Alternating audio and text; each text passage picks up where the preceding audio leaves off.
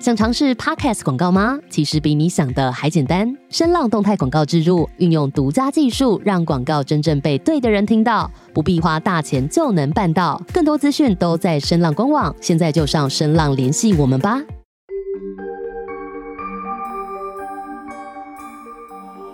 各位晚安，欢迎收听说鬼讲鬼，我是 Hans。这十几年来啊，我一脚踏入一个非常冷门及奇特的领域。每天都在处理各种客户端委托的问题，问题除了人以外，不可免有各种科学及逻辑所不能解释的案例。之所以会开这个音频，是想与各位分享心存善念的重要性。你别以为鬼很可怕，因为在我看来，人心比鬼还要让人恐惧。欢迎收听今天晚上的说鬼讲鬼。说鬼讲鬼的音频制作都有一定的程序规范，每个个案分享都要有客户的书面授权才可以开始整理、写稿、录音、试听。制作，因此啊，每周只能录制一集，还请各位见谅。因为每一个个案都代表客户与当事人的信任，因此也只有我自己可以全权的做整理与制作。我知道这样子的速度其实不快，但反正如果可行，我会做这一行做一辈子。所以只要大家有时间，都欢迎各位的收听。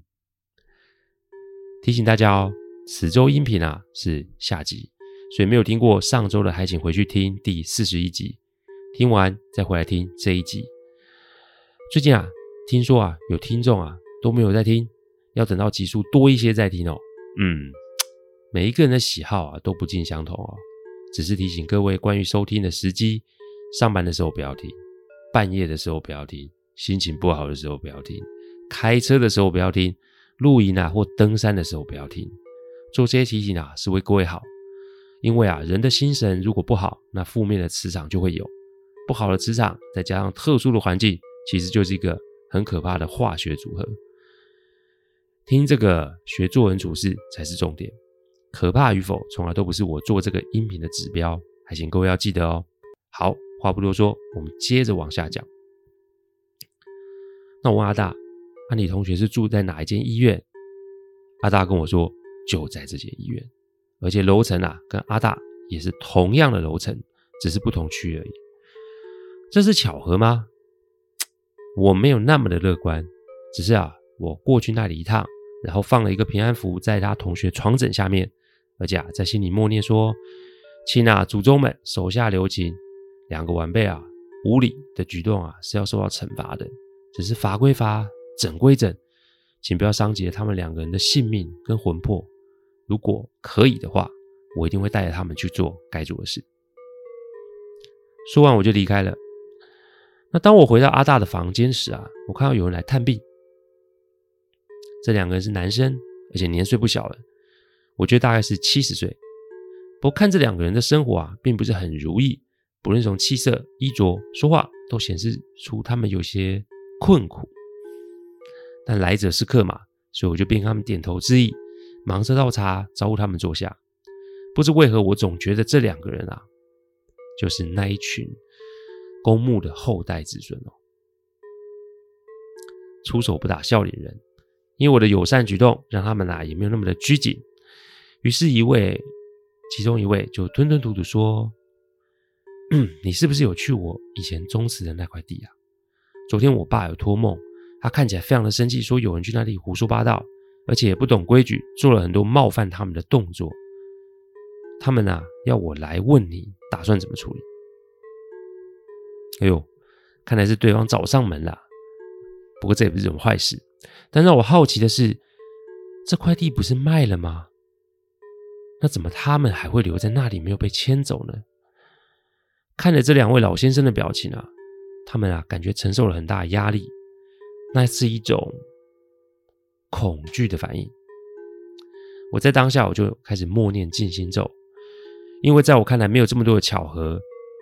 刚刚。在默念，这群举重后代就出现了在阿大的病房。看来这摊事我也没办法置身事外。我传讯息给阿纪，阿纪就说：“哦，你又多管闲事的哦。”我就传了个笑笑的表情符号给他，反正该来的怎么躲也躲不掉嘛。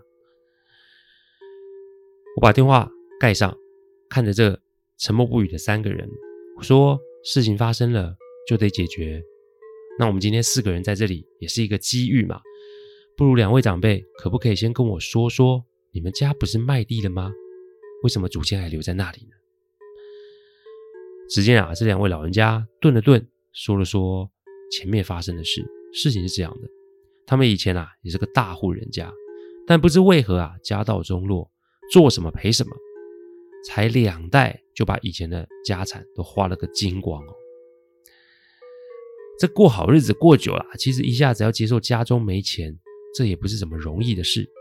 所以啊，先卖房子积土地，本来嘛这个钱也不是小数目，但无奈他们就是想拿钱滚钱，投资一堆无效的标的，结果就是落了个血本无归。几个兄弟啊，最后就把最后的钱分了分，就当我是分家了。但生活还是要继续啊。于是最后最后，他们就把脑筋动到了祖先的这块土地上。那个时候正好旁边有不少建案，几个兄弟就商量说，就把这个地啊当建地来卖好了。但大家都知道，建地跟坟地不是一样的价钱呢。但也许那个时候正好赶上了时机吧，所以来询问的建商还真的不少。所以经过一番谈价议价，就与一间建商啊达成了协议。讲到这里啊，我算是发现有问题的地方。照理来讲，你要卖这个地，你是不是也得先告知祖先？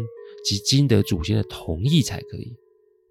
果然如我所想，这些不孝子孙看起来是想钱想疯了，所以从头到尾都没有跟祖先讲。更离谱的是啊，他们与建商还有一个约定，那就是这中间的搬迁祖先的钱他们不出，这个啊要建商来处理。反正法师、法事、塔位他们都不想涉入，顶多法会的时候他们会出席。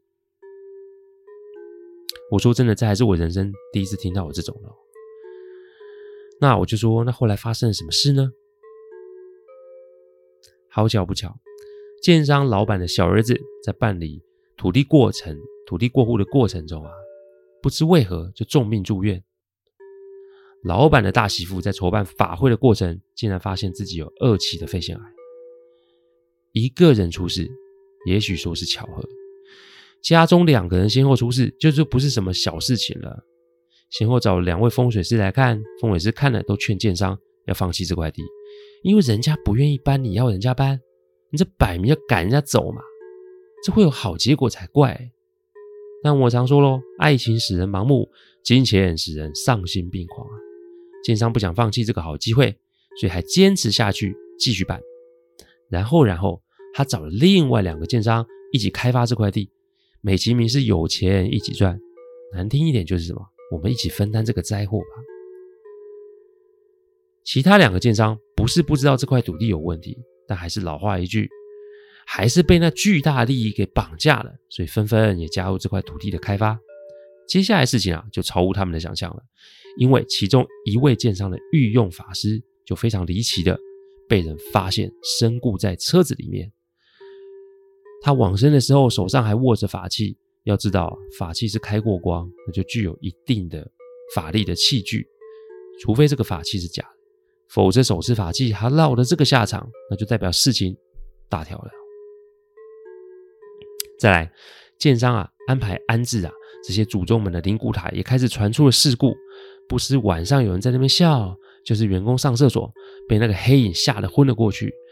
不论做多少场法事。都没有办法平息，搞到后来其他塔位家属纷纷投诉或扬言提告，反正就是再不处理，灵骨塔都会倒掉就是了。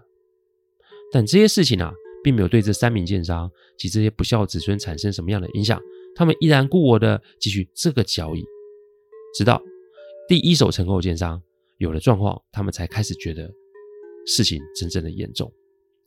建商的老婆不知为何原因晚上都睡不着。然后就会失魂落魄的梦游，可是人家的梦游是闭着眼睛四处走，这夫人则是大张大的眼睛，然后用一种让人觉得很可怕的语气一直在说，重复的说：“我都是没有没有没人见啊，我都是被老李家啊。”无论看了什么医生，用了什么药都没有用，最后寻求宗教的协助，宫庙效果有限，结果最后找到了北部一间知名寺庙的住持法师。法师看了，叹了口气，跟建商说：“你再不收手啊，夫人不是没命了，夫人连魂都没了，你还要继续吗？”建商还是不松口。住持师傅啊，只好把他们给请了出去，因为这个因果不是任何人都可以去论断的。我前一集有说过，所有的善与恶没那么简单判断。也许会有人觉得这个住持师傅怎么这么狠心啊，见死不救啊？但重点是，各位有没有发现，这一心把老婆往火坑里推、往死里打人是谁？不就是那个见钱眼开的奸商吗？半个月后，惨事就发生了。夫人啊，带着刚出生的小孙子，不知走哪了。结果最后就在这个公墓里面的一个坑里面，发生了已经全身僵硬的夫人以及极其虚弱的孩子。夫人走了，孩子则是在鬼门关前走了一回。也因为这样子，建商才真正的发现这个事情，他已经惹上了不该惹的事跟主了。但一切都来不及啦，接下来就是生意出问题。投资啊，大环境发生巨变，这个建商偌大的身家，一切就归零了。这个事情一出，也让其他两家建商纷纷抽手，这块地就这么的荒废了下来。这后代子孙仍是过着有一顿没一顿的生活。听到这里啊，说没有火气是骗人的，就是怎么会有人利益熏心到这样子的程度啊？也难怪啊，他们的反应会这么的强烈。我问他们这一代有几个兄弟，他们说四个，不过老大老三都过世了，只剩他们两个。我就说这个事情不是不能处理，只是要分头进行。我能做的就是让事情回归正轨。阿大与他的同学欠人家一个道歉，你们这些后代只是欠祖先一个交代哦。所以我要这两位长辈回去找其他两个兄弟的小孩。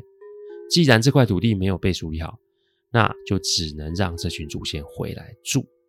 所以要这些后代都到才行。这个事情处理好，阿大他们的事情才会有解哦。话不多说，我拿出电话联络了阿基，说明了原委。事情啊，既然是阿大惹出来的，那他就得负责出钱来收尾。只要顺了这些祖先的意，阿大与他同学惹的祸，也许就有转机哦。至于这群后代，就不是我的处理范围。我提醒各位，祭拜祖先，重点在于有心。你别以为拜的东西。准备丰富一点就可以哦，怀着善心做善事，顶着家族的名号多行善，这才是真的积德积福。我能做的是让他们祖先回到原来的地方，至于他们有没有心，那是他们自己要去想跟做的事，我不能涉入太多。说呢，我在处理这个事情的时候啊，阿大的母亲也在旁边，对我的做法他没有什么意见，也觉得女儿啊这个离谱行径真的是让人捏了把冷汗。因此，迁出及重新安排的事宜就有了着落。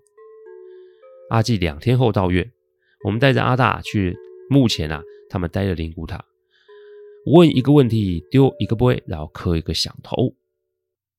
阿大的头磕到出血了，才让这些祖先啊买了单哦。问的什么问题，我姑且不提，但总而言之啊，就是同意迁出，回到原来的地方，也同意不再显像捉弄灵骨塔的工作人员或是其他家属。也同意这个事情完结后，阿大与他的同学就两清了。也许会有听众问我：“哎，你有没有替后代求情？”我说了，那不是我可以做的事。而且啊，他们现在的心态啊，是怕不是敬，因此是要留给他们去思考及改进的。一个月后，挑了日子就做了法事哦。法事进行了三天，我这辈子没有看过这么繁杂的程序，而且这些让人就觉得怪的是，这个法事都在晚上进行。没有任何声音，也没有唢呐声，也没有音乐声，全然的安静及肃穆。当然了，这个氛围很压抑哦。但阿基说：“死者为大，一切都要以他们的意愿为主。”这法事的过程中啊，我算是看尽了这些后代的真实脸面，因为从头到尾只有两位长者及他们的孩子出席，其他两家则是缺席。我没说什么，只是替这些人觉得可惜啊。祭拜先祖不是为了要交换什么，祭拜先祖是为了一慎终追远，二习俗传承。没心没愿，然后只想要人家保佑自己一切顺利，世上没有这么好的事情哦。三天处理后，阿大同学康复了，我想他们两个这辈子啊不会再敢干什么逾矩的事情哦。但这个事情结束了吗？大约是三年后啊，我在一个场合遇见了两位长辈的其中一位。这个二哥过世了，四个兄弟只剩下他一个。他现在跟孩子们摆摊做生意，虽然没有办法大富大贵，但温饱是没有问题的。那我就问，那没来两那两家人结果如何啊？他只是略带恐惧的，没有说什么，我也没多问。但看来结果，那就是个人造业，个人担了。禁忌的存在一定有其原因，你不要把传统与迷信啊混为一谈。正所谓己所不欲，勿施于人。你都不能接受的事，你相信我，那个世界的朋友也同样的不会接受。谢谢大家赏光，听后请喝杯温开水再去休息。我讲的不是什么乡野奇谈，我讲的是真实发生的案例，所以希望是劝大家心存善念。祝各位有个好梦，我们下周再来说鬼讲鬼。各位晚安。